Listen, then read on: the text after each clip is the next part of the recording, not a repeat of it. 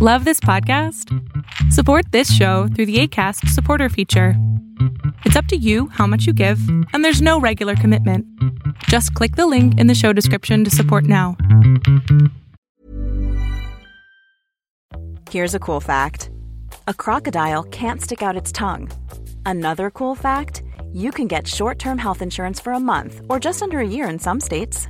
United Healthcare short term insurance plans are designed for people who are between jobs, coming off their parents' plan, or turning a side hustle into a full time gig. Underwritten by Golden Rule Insurance Company, they offer flexible, budget friendly coverage with access to a nationwide network of doctors and hospitals. Get more cool facts about United Healthcare short term plans at uh1.com. Many of us have those stubborn pounds that seem impossible to lose, no matter how good we eat or how hard we work out. My solution is PlushCare. PlushCare is a leading telehealth provider with doctors who are there for you day and night to partner with you in your weight loss journey. They can prescribe FDA-approved weight loss medications like Wegovy and Zepbound for those who qualify. Plus, they accept most insurance plans. To get started, visit plushcare.com slash weight loss. That's plushcare.com slash weight loss. Fiction, science fiction, horror, fantasy, crime, LGBT, thriller. You have now entered the House of Mystery with your hosts, Eric Shapiro, David North Martino, John Copenhaver, and Al Warren. Heard on KCAA 106.5 FM Los Angeles 102.3 FM Riverside. and 1050 AM Palm Springs. Welcome back into the House of Mystery, and I'm Al Warren, of course. So uh, today we'll bring in our guest right away. Um, she's an author, and uh, the book, the new book coming out is Suspension, and uh, it's Andrea Faye Christians. Thanks for being here. Thank you, Alan. Uh, thank you. It's, it's great to be talking to you. So you've got quite the history here, I tell you, radio and and all over the place. You know, um, but you actually moved to Malta with the function, uh, the idea that you were going to write. Uh, how did that come about? It's a bit of a long story. I was working as a radio presenter in uh, in the United Kingdom, and actually, my initial introduction to Malta was to come and work in radio, and I did that for a couple of years. had a really good time, and then I actually returned to British radio later in, in the day. Um, but while I was working in Malta, I got the opportunity to sort of become a freelance writer as well. And that's, that sort of really stirred something which had always existed within me. I've been writing since I was a child. And I just wanted to follow that dream. And as time wore on, even though I had a, a quite a successful 20 year career in radio, I realized in my heart that I'm really a writer. And that's what I've always wanted to do. Um, and so in a way, Malta enabled me um, to, to realize that dream. Yeah, that's but it, it's quite a change in in discipline in a sense. Like to sit down and and to write a, a novel is different than let's say doing some freelance writing and stuff. Was there something that kind of initiated that um, that that bug, so to speak, to sit down and do it? Well, to be honest, I've, I've been writing for as long as I can remember. My mother got called down to the school when I was five years old, and her attitude was like, oh gosh, what again now? What's she up to? And the teacher just took her to one side. I was five years old and said, look at this. And it was page after page after page and picture after picture of, of a story. And they were saying, your daughter's going to be a writer. And as I grew up, I had the box under the bed of unwritten stories, which my mother told me last week she still has. and that box, as years went by, became a computer file of lots of unwritten stories, unfinished stories, excuse me, unfinished stories and, and half written, you know, the ideas. Um, but features writing was great. It was, it was a great learning curve. Uh, you have to obviously structure the article. You have to have the beginning, the middle, and the end. You have to start with, you know, an introduction and, and come to a conclusion. Writing a novel is an entirely different uh, discipline, and it, it requires a certain stamina. Um, which I feel that a lot of people want to write books and a lot of people fall by the wayside because of that stamina. It's the number of times, Alan, that my finger hovered over the delete button when I was writing suspension because I just thought it was rubbish, full of self doubt. You know, you have to battle with all these things, um, writer's block, losing your way through the story. But I, I managed it with suspension. And I think the difference was for me was that when I envisaged this story, I really did see it beginning, middle, and end. I saw it in its entirety. Wow. So when so do you outline quite a bit um, before you actually write, or were you you just kind of had the idea of how you were going to end it or where it was going, and you sort of filled in the details? Like, what was your process? I am probably the most disorganized person in the world. okay. and uh, definitely, I just, um, there's a very interesting story behind suspension because the name itself is a play on words. It's based on the Clifton Suspension Bridge, which is in uh, Bristol in the United Kingdom. Okay. And it, this is a, a massive uh, piece of civil engineering, which was built in the 18th century, which in its time was groundbreaking. And even now, today, when I would fly into Bristol Airport, which would be my nearest airport, I would gaze up at this this structure, and um, and I would just think to myself that this is an amazing piece of, of architecture, you know, a, a, a financial, uh, sorry, um, an engineering feat, you know, of, of, great proportions. And and also when I then researched um, the, the guy who built it, a guy called Isambard Brunel, who turns out to be a, a complete genius and also a bit of a rock star in his time. He was very charismatic. I just thought there's a there's a story here waiting waiting to be written. But so I saw, you know, this character who built the bridge, the bridge itself, and and I just thought there's got to be, you know, um, a story. And the name suspension is symbolic not only of the bridge being a suspension bridge, but of the protagonist who is basically suspended in time. She's suspended between two worlds. So I, I saw the, the, story pretty much in its entirety, and then I just fleshed it out as I came to rewrite it, in essence, basically. Yeah. Oh, so your your your main character in this, how do you um, experience your characters? Are you seeing them in your mind in a vision, uh, or do you just hear them, or is none of that? Um, what's your experience?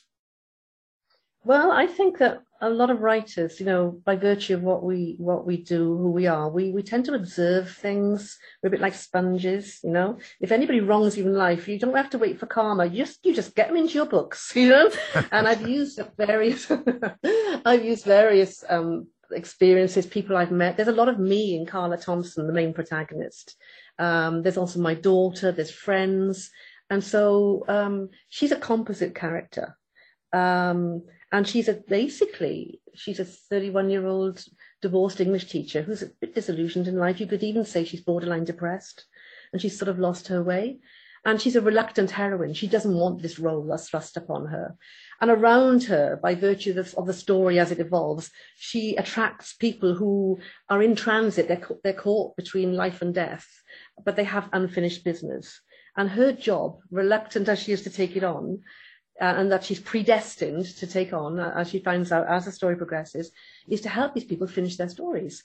And Isambard Brunel, who's actually, he was a real life character, and as I said, a very charismatic uh, man, he is the he is the gatekeeper and of the um, the bridge, which is also a portal, a, a time travel portal and he's guardian of his secrets. And as she evolves into her role reluctantly, um, she sort of um, she finds her purpose in life and helps people.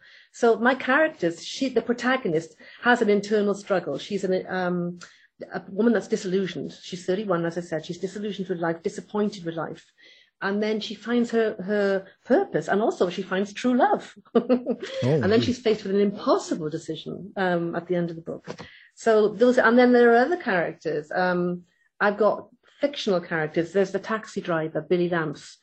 Now, Billy Lamps, his real name is William Lumsden, and, and he is totally fictional, and yet he feels so real to me, um, Alan, that I'm actually, I've taken him into another book that I'm working on. And I've created a whole life history for him, and he's an ex-Marine, but he's totally fictional. So my mind works in different ways. And I think a lot of people who write may identify with that. So we observe, we take facets of people. Uh, and that's how I work anyway. Wow. Um, eh, where did the science fiction come from for you? Because being, uh, you know, the time travel and the portal and stuff, do you have like a fascination with this? Um, that's a really good question because I, I've never really read this sort of genre, to be honest. And I've written the stuff I've written before. I wrote a memoir. I started writing like a detective, detective series about a serial killer. And this was completely different to anything that I'd ever written before. But I need to tell you something which is important because when I envisaged this story, I didn't mean to write it as a book. It was meant to be a script. Okay. okay. And uh, the reason it's a book is because I don't know how to write a script. But even the sequel that I'm working, it's very cinematic, and it was either lend, lending itself to being a film or a television mini series. It was always the intention that it would go on to to the the small screen or the big screen. And then because I had no experience in that sort of in that line, I actually uh, created the, the, story, and um, and it sort of gained its own momentum. So it's a completely new genre for me. I have to be honest. Wow. Uh, what, what, what do you think, um, gives you the ability to make it sound real? And I mean that, um, in the character sense, um, when you've got your main character being depressed and, and all the things that you were saying about, about her, how, how is it you, you draw those emotions out? Well, as I said to you, some of it is me. I mean, when the, the book starts, she's living in a bit of a broken down flat. And I remember there was a point in my life where I was living in a broken down flat, and the landlord in the book, the lovely uh, Frank, whose real name was Joe, sadly he's no longer with us, was my landlord. And so I remember lying on the sofa one night thinking something could happen to me and nobody would know. There was a point in my life where I was a little bit lost and down. So I took that and I, and I started writing suspension. And a friend of mine had told me that she'd gone in for routine surgery and she'd had an out of body experience. So I took that story of the fact that I had fallen asleep, this, this Carla had fallen asleep who was based on me in the very beginning, and that she she thinks that she's having an out of body experience, that she's dreaming, but in fact, what she's actually died. So that was part of my own experience. Um, and then, uh, just as the story progresses, um, there's a uh, this is an important part as well. That there's a there's historical fact tied into the story. I've I've intertwined that. Um, for example, the first person that Carla meets on the suspension bridge, which is a place that she's drawn to, is a girl called Sabrina. And Sabrina's died tragically. And, and Sabrina doesn't even realize that she's actually died. Now, this is a true story. This is a, her name wasn't Sabrina, and this incident did not happen in Bristol. It happened in Malta about eight years ago. A young girl, um, 26 years of age, uh, had done her motorcycle test, and literally within a day of passing her motorcycle test, she was killed. And I remember reading this news story and being so struck by a life that was snuffed out in an instant. And that story, that, that thing that I read stayed with me. So she became Sabrina in the story. So again, I've taken something real there. Um, Matilda, who's another character, she's, she's so charismatic and so colourful, this woman. Matilda is a Jamaican born psychic. She plays an important part in the story. And um, Jama- uh, Jamaican, loud, colourful, okay. In real life, Matilda is a top rated international lawyer. She's a friend of mine and she was born in Brixton, London. But I took her, her laugh, I took her tenacity, um, and, I, and I took that character into Matilda. And so, like I said, I've, I've got, you know, I, there are people, there's my imagination. It's a whole mix of things that I use to to make um, my characters. Also, friends that tell me stories, experiences, and, and that's how it works for me. Yeah, it's it's, interesting when you when you um, mix um, fiction with nonfiction. Like you know, you've got the realism and real characters, and then you've got fictional ones. And how do you decide where you're going to draw the line on on what you're going to use about the real characters? Um, that's, a, that's another really good question. The thing is that Brunel himself was such a fascinating character, and there was so much potential material there to use with him. And the thing is, he built, apart from this monumental bridge, he built Paddington Station, but the most perhaps iconic structure that he built was the Thames Tunnel. It's a tunnel that passed under the, the River Thames in London, which effectively joined both sides, sides of London. It was the first underground shopping mall, if you like, and it was of huge importance uh, at the time. And that it was built by Irish labourers who were working in terrible conditions. I mean, literally, they they were dying from cholera and all sorts of terrible diseases, and they were paid, you know, handsomely for the risks they were taking. And basically, what happened is that during the construction of this tunnel, in I think it was 1817, um, correct me if I'm wrong on that, okay, there was a flood, and Brunel was swept away, and um, many of these men were swept to their deaths, okay. And I took that event, and he was literally plucked from the, the, the murky, filthy waters of this flooded tunnel by his right hand man who saved his life. He was 28 years of age. So he cheated death. Now, I took that into the story. It's quite a dramatic part of the story. And I took uh, Carla, because she's traveled back in time. And it's a point in the story where she realizes that her and Brunel, whether she likes it or not, they are linked because she saved him. It was actually her predecessor who saved him because she has um, people like her. They all have, um, they have a physical characteristic as well, which is red hair, which runs in my family, and, and heterochromia. Now, heterochromia is the different color eyes. You know, you have the brown and the blue, or um, you have the green and, and, and, and uh, the brown. And this character has a brown and a blue eye. And um, this was my grandmother. My grandmother was like that. And it was very striking. So I made that physical characteristic a sign of what Carla really is, which is a dream walker. That's her, her destined role. This woman, this person, it's always the firstborn in the female generation on, on in her line, and it happens every hundred years or so, of women that have this physical characteristic of the red hair, of the brown and the blue eye. So do you do you have your own paranormal experiences or stuff uh, that you've felt that you've kind of used those feelings in the book? Definitely, yeah, I have very much so. I have had experiences, and and um, for example, all right, there's a, at the end of the scene where at the end of the book where her love interest, they basically, I don't want to give too much away, but basically, because he has been in a terrible accident and and he's in a really bad way, he commits suicide okay, which obviously is a bit of a sensitive subject. But when he's in the water and and basically she's she's she's holding him and she's she said it, was very emotional for me to write that. She felt that she was wrapped in the arms of an angel. Now that experience happened to me the night my father died.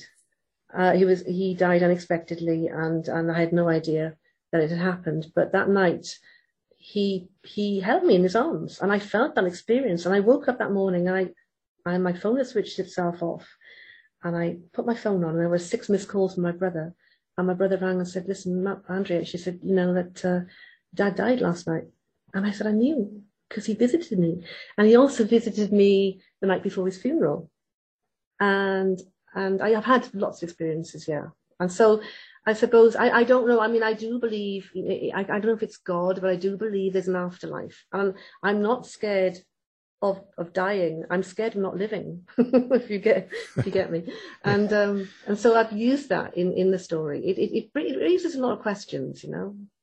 Yeah. So, um, what do you what do you hope people take away from the book? So after they read it, and of course the entertainment of the story and and and drama and stuff, um, what, what do you hope you t- they take away? Well, you know, when I started writing it, I, I, I planned to write it quickly, and then uh, as usual, life got between me and the keyboard, so I didn't finish it. I, I shelved it after four or five months, and I went back to it about four months, four sorry, four years later, and I had to reread it because I'd forgotten about it, and then I finished it quickly, you know, within a six month time period. And I just remember thinking it was fun but it's somebody described it as like an onion. It's got lots of levels. So you can take from it what you want. You can pick it up off the shelf and think this is a really light read and and it's fun and it, it's very dynamic. But if you can also then look at it and say, well, hang on a second, there are depths here.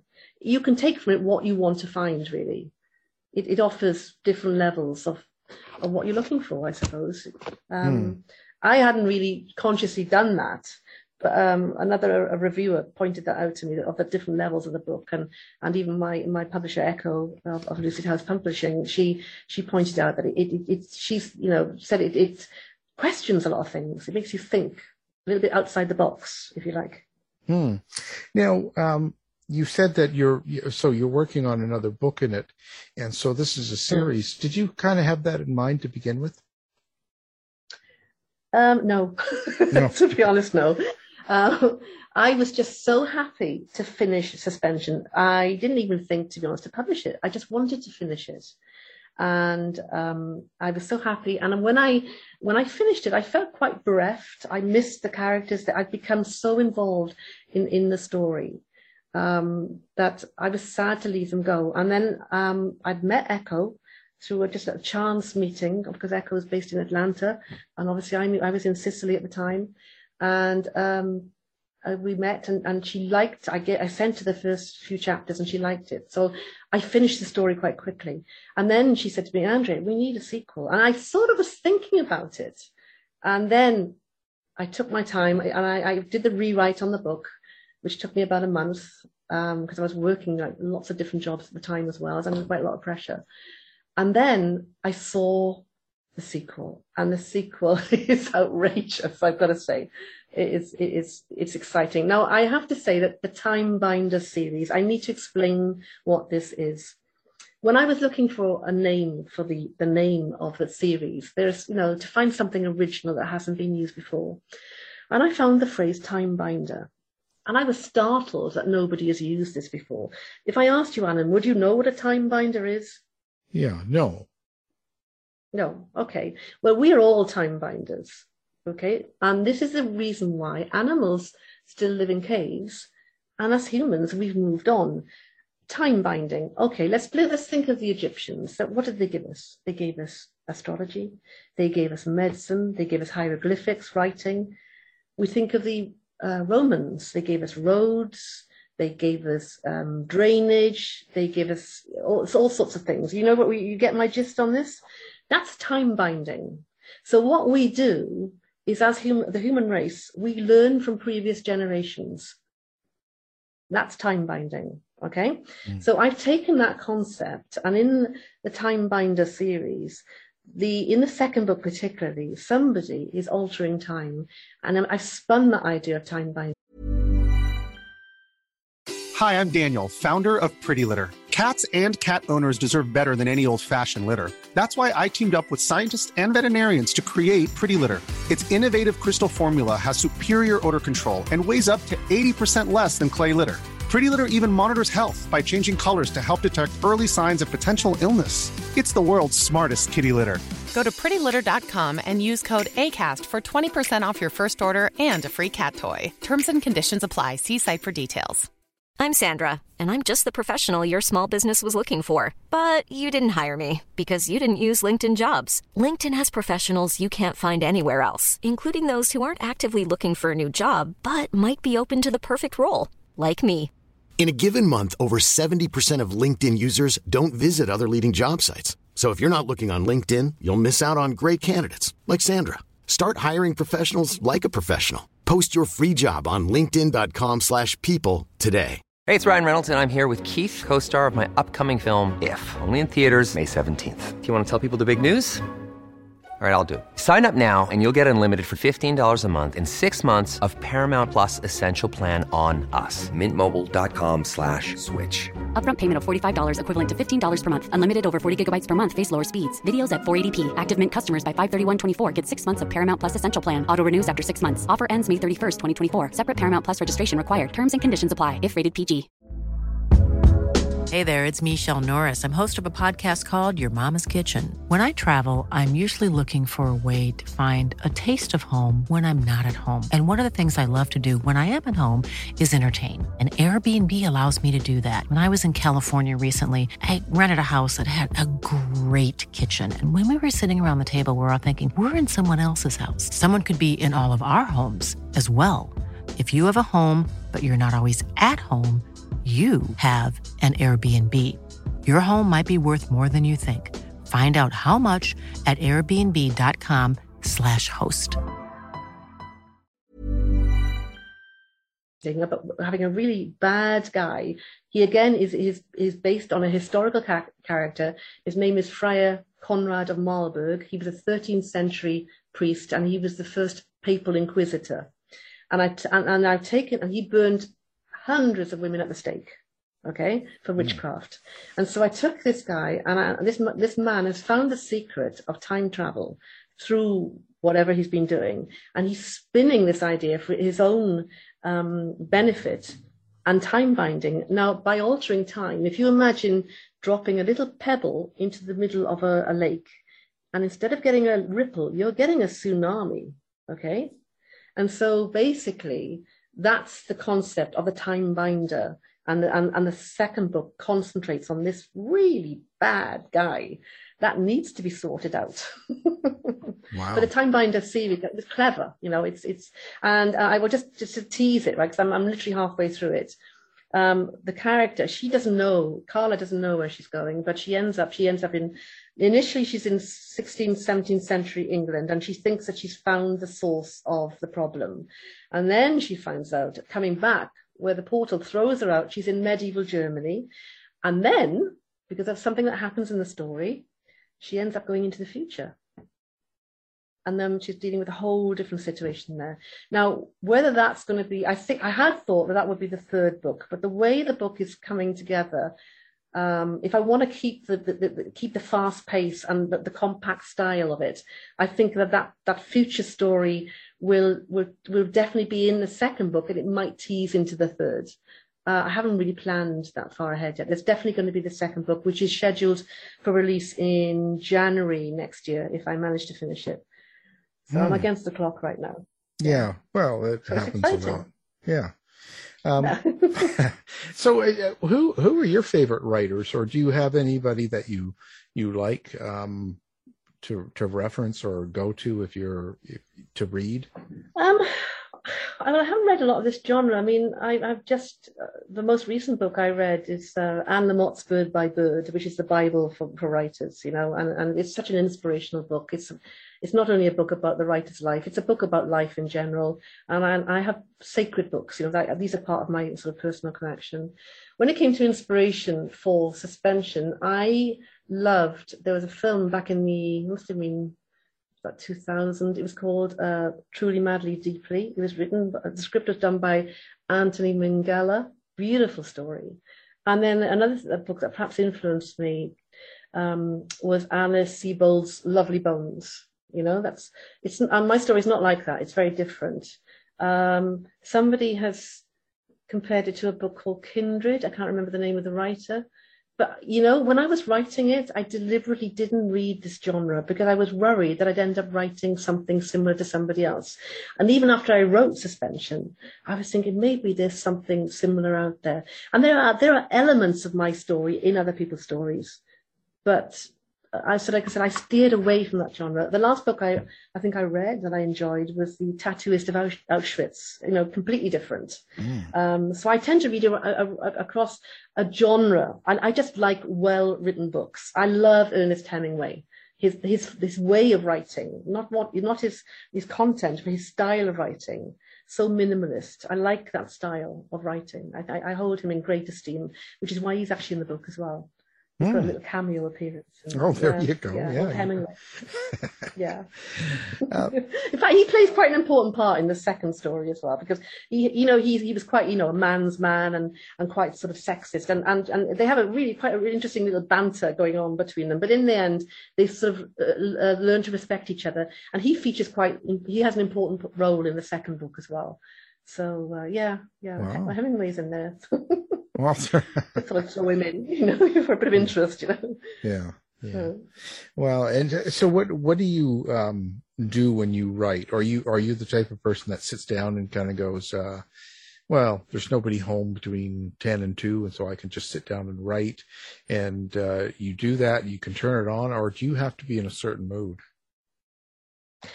Um, I try. I'm trying to discipline myself. I work working as a features writer. I, I used to work from about nine till one. It, it never really worked out like that because my brain would be fried you know, by, by the time you've done four hours, really, you know, sitting there and working. I, I, I try to work mornings. I find that's the best time for me. But then if I do have a little sleep in the afternoon, I always, uh, I, I, can, I sort of, I, I compare it to like having a, a battery. Your brain is like a battery that runs down. And if I've done four hours of writing, particularly if it's that first, you know, the creative writing where you're really throwing down that rough piece of clay and you're trying to model it into something, that can be very tiring. So um, if I'm if I'm tired or if I'm doing a bit of a warm up, I usually will spend like 20 minutes, half an hour correcting and reworking something maybe that I've written the day before. And I find that very relaxing and very, very enjoyable. But then if I need to write something new, and I, I call it that piece of pottery, like that clay, the pottery, you throw it down on the wheel, you've got to rework it. Um, I've got to be in a particular sort of energy mode to write like that. Um, and that's exciting. Now, but I do spend a lot of time. Often I can be sitting, lying awake in the middle of the night, and I'm I'm actually thinking of the story, and um, and then I'll, I'll write it, and then I'll go back and I'll rework it, and then sometimes I get completely blocked. For example, the in suspension, she attends her own funeral. And I must have rewritten that scene about five times because I wasn't happy with it.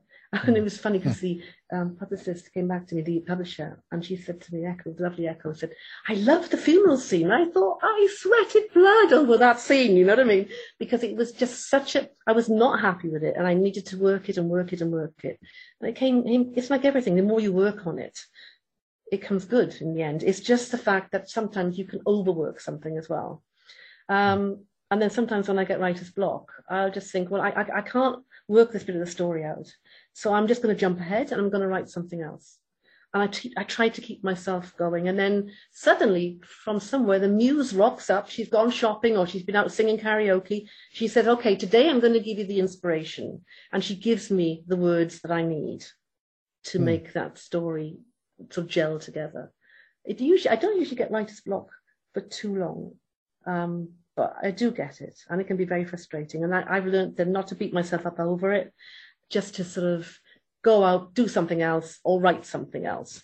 I'm actually working on another book as well, which is completely different. Mm. Um, and that's called Chemo Club. I don't know if you, if you know about this. It's called Chemo Club. Now, chemo stands for chemotherapy. And um, I really want to talk about this because it's very important to me.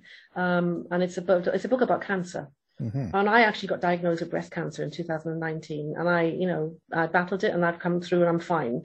Um, but it's a story about the people I met on my journey to recovery the doctors, the nurses, the patients. And I met the most amazing people. And it's not a memoir, it's a story about various ca- characters. And Billy Lamps is in that story as well. He's the taxi driver. So that's a completely different genre uh, of writing. Um, and it was very cathartic to write it as well. Um, mm, must have so, been. Yeah, that's, yeah. That's, well, that's it would be very personal, right? A lot more so, I would imagine. Yes. Um, and life yes. experience, right? Does that make you feel a little mm-hmm. bit vulnerable when you expose a lot of your own person uh, in a book um, like that. Let's say the chemo, especially in today's day, you know, because right now, mm. I mean, just about anybody and their dog can, can find you on social media and, and the review mm. systems and they can say things and, and, and does that, does, do you ever think about that or? Well, to be honest, I, have never really gone public about my illness um, mm-hmm. until until, until, until the, the, the thing came out about the book, you know, and talking about Chemo Club. And Chemo Club will have its day because it's it's an important message. There's a sisterhood there of breast cancer, you know, that it's an important message. One in eight women will have this illness, and um, and I found tremendous support and strength given from the people around me that really rallied and helped, and also got very let down by people that you wouldn't expect, you know, and. Um, and even my own consultant said there's a need for this book and I will write it, but it will be a different readership. It's, I'm not even sure I'm going to publish it under my name, to be honest, right. uh, because it's a different style of writing. Like I said to you, I, I, I, it can be a bit risky sometimes, I think, as a writer, to write something entirely different and say it's Andrea Faye Christians, because it will be a different type of book. Time Binder follows in the style of suspension, and I, it's, it's the, you know, a roller coaster, rollicking ride. Um, chemo chemo club it, it's it's the nuances it's it's emotions it's it's a subtlety you know it's a different type of writing right. and i enjoy them both yeah no, it's interesting. Um, what what's what's what would be your other name? I don't know. That's the problem. AF Christians, maybe, you Yeah. know? I don't know. I don't know. Yeah. I, I've got to talk to my publisher about that, you know. 'cause we'll- we'll How about Andrea. Hemingway? How's that? Oh, yeah, I wish in my dreams. yeah, you could do that. Well, how was how did you, when things are kind of stressful and stuff like um all the the last couple of years, you know, all the tension and turmoil and you know the pandemic Yeah. and all sorts of stuff. Does that sort of Well, yeah. Yeah? Does that stress sort of interfere with your writing? No, not at all. Um, because I was literally recovering from, you know, quite major surgery at the time. Right. And I, I sort of, I was up in, in my farm in Sicily, um, looking out over the most beautiful valley with all these wonderful horses and dogs and cats around me. And I was just, you know, writing, finishing off suspension and recovering. So I, I didn't really feel that I was missing out on anything because I was just getting better. Oh, So I didn't really feel the pandemic. I was lucky. It was one of the few compensations for having this illness, you know? yeah, yeah. So, yeah. Well, it's pretty amazing. Uh, how do you? So when you look back and you've you've completed this suspension now and and it's coming out, do you um, how do you feel? Like you've made it? Do you think it's changed you in some some ways? I think it's unlocked a door, Alan. I think this is so important. I mean, I'm sure that many of your listeners are aspiring writers. And I, I, if I'm annoyed about anything, is that it took me so long to, to, to finish a story and to believe in myself. Like I told you, the number of times my finger hovered over the delete button. And I've published over 400 magazine articles on everything you can imagine human interest stories, motoring, interior design, I, you name it, I write it. But when it came to writing a novel, it, it, like I said, it required a different stamina and self doubt was such, you know, a, a debilitating feeling. Um, so I believe that you know anybody that wants to write, you just gotta stick at it out there, you know, and and, and believe in yourself. And and I gave and I sent it out to people that I really trusted to read the chapters, and they were saying, "No, keep on, keep on, keep on." And there were some close friends who really encouraged me in those dark times where I just thought, oh, "It's rubbish. I'm going to delete it," you know. um, so yeah, uh, that in answer to that question, I, you know, that sort of, yeah. Yeah, but that self doubt, you know, that- do you think it ever goes Yeah. away? Do you ever think it goes away?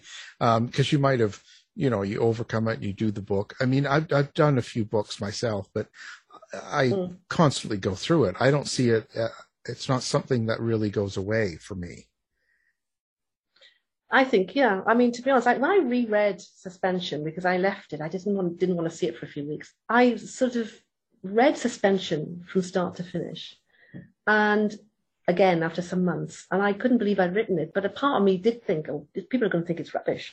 I mean, my couple of friends have just been kind, and I suppose it was really when I started getting reviews from people. I've recently had a, a great review, um, an Amazon.com review from a, an independent reviewer, and that's really given me so much belief in myself. But I have to say that, like I said to you, I, when I wrote this book, my initial sort of intention was just to finish it. I never really even thought about publishing it. That came later. Um, but now that I, I've actually, you know, this is the book seems to be, you know, being well received by the initial um, reviews it's getting in the industry. It does give you confidence, and um, and I feel that it has lo- unlocked a door. And and I and I, my advice to anybody is just stick at it. Don't ever, you know. And even if you get a bad day, you just you just keep at it because you work. You're you're learning your art. You you're honing your skills, and um, and I, I'd like to think that you know now I'm I'm sort of you know sort of benefiting from that you know after all these years Yeah. I think it was a good training ground of writing as, as a featured writer. It was a very a very small obviously medium compared to a book but you know what you do is you just split a book up into sections at the end of the day it's all chapters isn't it you know Yeah, right. Of course. Now, now the social media. Do you do you like to take part in social media, or do you have a website? Where do people find Andrea? Okay. Well, I am you know, a bit of a klutz when it comes to social media, but I've got andreafaychristians.com, um, which is my website, which is being quite regularly updated by the lovely Alex. And um, that is pretty much, and I, I have Facebook. Um, I haven't got an author page yet, but I need to do that. I'm still on my private page. I'm going to make it public. I mean, for now. And and as, as, as of, at the moment, those are my main outlets on social media. I, I have to get myself sorted out with like a Twitter account and and Instagram. I'm just a bit slow on the uptake on these Yeah. things. Yeah, get on TikTok. You know, start doing it. Yeah, I haven't got a clue, but I'll have to find somebody to help me. So, You just you just get on and do it. You know. Um, I know I'm just so lazy though, Alan. You know, when you're learning, I'm just so I, I love writing, but, but when it comes to computers, I'm just like oh, I don't know. yeah. Well. you know. yeah, yeah. You'll like what you like. I mean, of course, we're going to have everything up on our site. We'll have your website up so people can find it. Oh, that's And, fantastic. Um, Okay. So what next? You're what? What are you working on now? You're doing book two, then? Is that what you're saying? Yeah, I'm I'm literally half. I'm about thirty five thousand words through Time Binder. It's quite. It's proving to be quite challenging. It's exciting, but there's a lot of historical fact in there that I need to um to to to check. You know, to make sure because you can guarantee that somebody's going to pick you up on it. Great. So I'm working on that, and I'm I'm really hoping to get that ready by September and get that off to Echo because she needs four months to get it out. For we've already we've delayed the book because I didn't get my act together. So I'm hoping to have it out for to get it to her by September, so it'll be out for release at the end of January next year. Hmm. Um, and then I want to finish Chemo Club. I'm champing at the bits to finish that because I feel it's an important book. And um, and then I'm milling around a few other ideas, you know. Um, but I've got enough. I think I need to just concentrate on those two two things for now. Yeah. Yeah, of course. The research. How much? How much time does that take you to do that research for that? Like with the facts and that stuff like that. Well, you know, um, Wikipedia is great. Oh. Thank goodness for the internet. yeah, it makes life easier, I guess. You know, internet. Yeah, I mean, uh, I was writing something the other day about, um, I mean, the character. You know, it's a, it's medieval Germany. What did the women wear? So I just had to Google. You know, it took me two minutes to Google what type of clothing they would wear. They wouldn't be wearing the corseted dressings. They would wear quite the loose, like Greek style tunics. But you've got to make sure you got it right. And so, and even the shoes and things, you know, because you can guarantee somebody somewhere will pick up on it, you know. Yeah. And um, so these are the sort of things that t- take time. Um, this this this Friar um, Conrad of Marburg. I I, st- I don't know where this book came, but I found this book called Halls of the Devil. And it's a book, it's a historical book. It is awful, but of all the stuff that happened from Joan of Arc, who was the first martyr, right through to the, to the Nazis, you know, in, in the World War II. Yeah. And there's just so much material in this book. And I found on page 16, Friar Conrad of Marburg. And I thought, he is rock and roll. He's the perfect baddie. And so I've just taken him, but there's not very much that you can know about him. So I've had to do a lot of research on him. Um, he's great. He's so evil. well, yeah, you need you get you know. Do you ever put? um Do you ever look for um evil characters, um their personalities? Do you take people you know or you've run across or you've met and use them as kind of? I have to be very careful. I'm going to get. I'm, Well, no, I get that a lot from uh, fictional writers or histor- historical fiction. People will do that. They'll say sometimes it's just simple. Sometimes it's someone they, that butted in on on a lineup for them or something. Like there's something silly, right? But they they meet Yeah. someone and they don't. They're not very nice. um, I'm going to tell you, right, that uh, I don't this is going live. Friar Conrad is based on an ex-boyfriend of mine. Oh, well, see. okay. I'm going to get sued, right? So, No, no, not necessarily. I mean, because it can be someone that inspired. They inspired your character, right? Yeah, it's yeah, not a, it's not a, you know, it's not like you take every word and thought that they have and you made them. It's like they inspired it. No, no, I took aspects of him, you know, Yeah. and uh, yeah, and I obviously made him much worse. And then, for example, even in um, in uh, Chemo Club, there's a character, the mother-in-law of one of the characters, and that was the mother of of a, of a friend's mother-in-law who who gave this friend of mine the most terrible time, and I've taken her. Um, into the story. So, as I said, we take things, you know, and we use them, and and that's why we observe. And and I and I love to to just sometimes just sit and watch the world go by and you know just observe people it can be even perhaps the way that I, you know, this woman was smoking a cigarette the other day, and she was, she was like, she was quite a beautiful woman, but she was just smoking the and she was blowing the smoke up into the air, very elegantly. And I thought, I'm going to take that, I'm going to use that that mannerism in one of my characters. You know, so Yeah. my mind works in mysterious ways. Yeah, my mind works in very mysterious ways. Fantastic. Well, It's been an interesting uh, conversation, and and everyone, you know, if you, if you're out in Malta, do not if you see Andrea, she's probably going to be writing about you. So, so don't, don't let that happen. Run for the hills. Run for the hills. You see her, you're in a coffee shop. Get your coffee to go and get out. Okay, because you'll end up being some character in the next book. Okay, I'm just telling you. There's some good people in there too, you know. Well, that's what I'm you know. Honest, you're, roll, okay? rolling the dice. I tell you, I take the coffee and run, but that's me. You know, freedom. Oh, Anyway, well, the the book we're talking about, of course, is called Suspension, and it's the new book coming out. And uh, the our guest is is the author, Andrea Faye Christian. So thank you for coming on the show. Thank you, Alan. It's been an absolute pleasure. Tired of wasting time trying to decide what to watch on your streaming service? Go to our website and look for the Martino movie reviews. You've been listening to the House of Mystery radio show.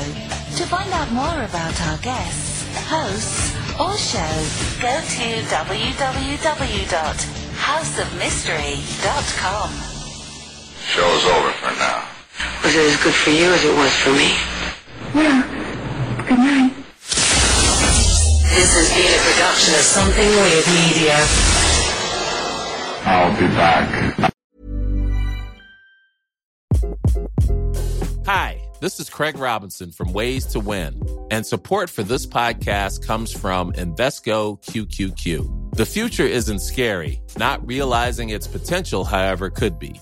Just like on the recruiting trail, I've seen potential come in many forms as a coach. Learn more at Invesco.com slash QQQ. Let's rethink possibility. Invesco Distributors, Inc.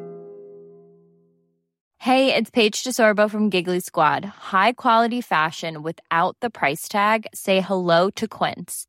I'm snagging high-end essentials like cozy cashmere sweaters, sleek leather jackets, fine jewelry, and so much more. With Quince being 50 to 80% less than similar brands. And they partner with factories that prioritize safe, ethical, and responsible manufacturing. I love that. Luxury quality within reach. Go to quince.com slash style to get free shipping and 365 day returns on your next order. Quince.com slash style. You've been listening to the House of Mystery radio show. To find out more about our guests, hosts, or shows, go to www.houseofmystery.com. Show's over for now. Was it as good for you as it was for me? Well, good night. This has been a production of Something Weird Media. I'll be back.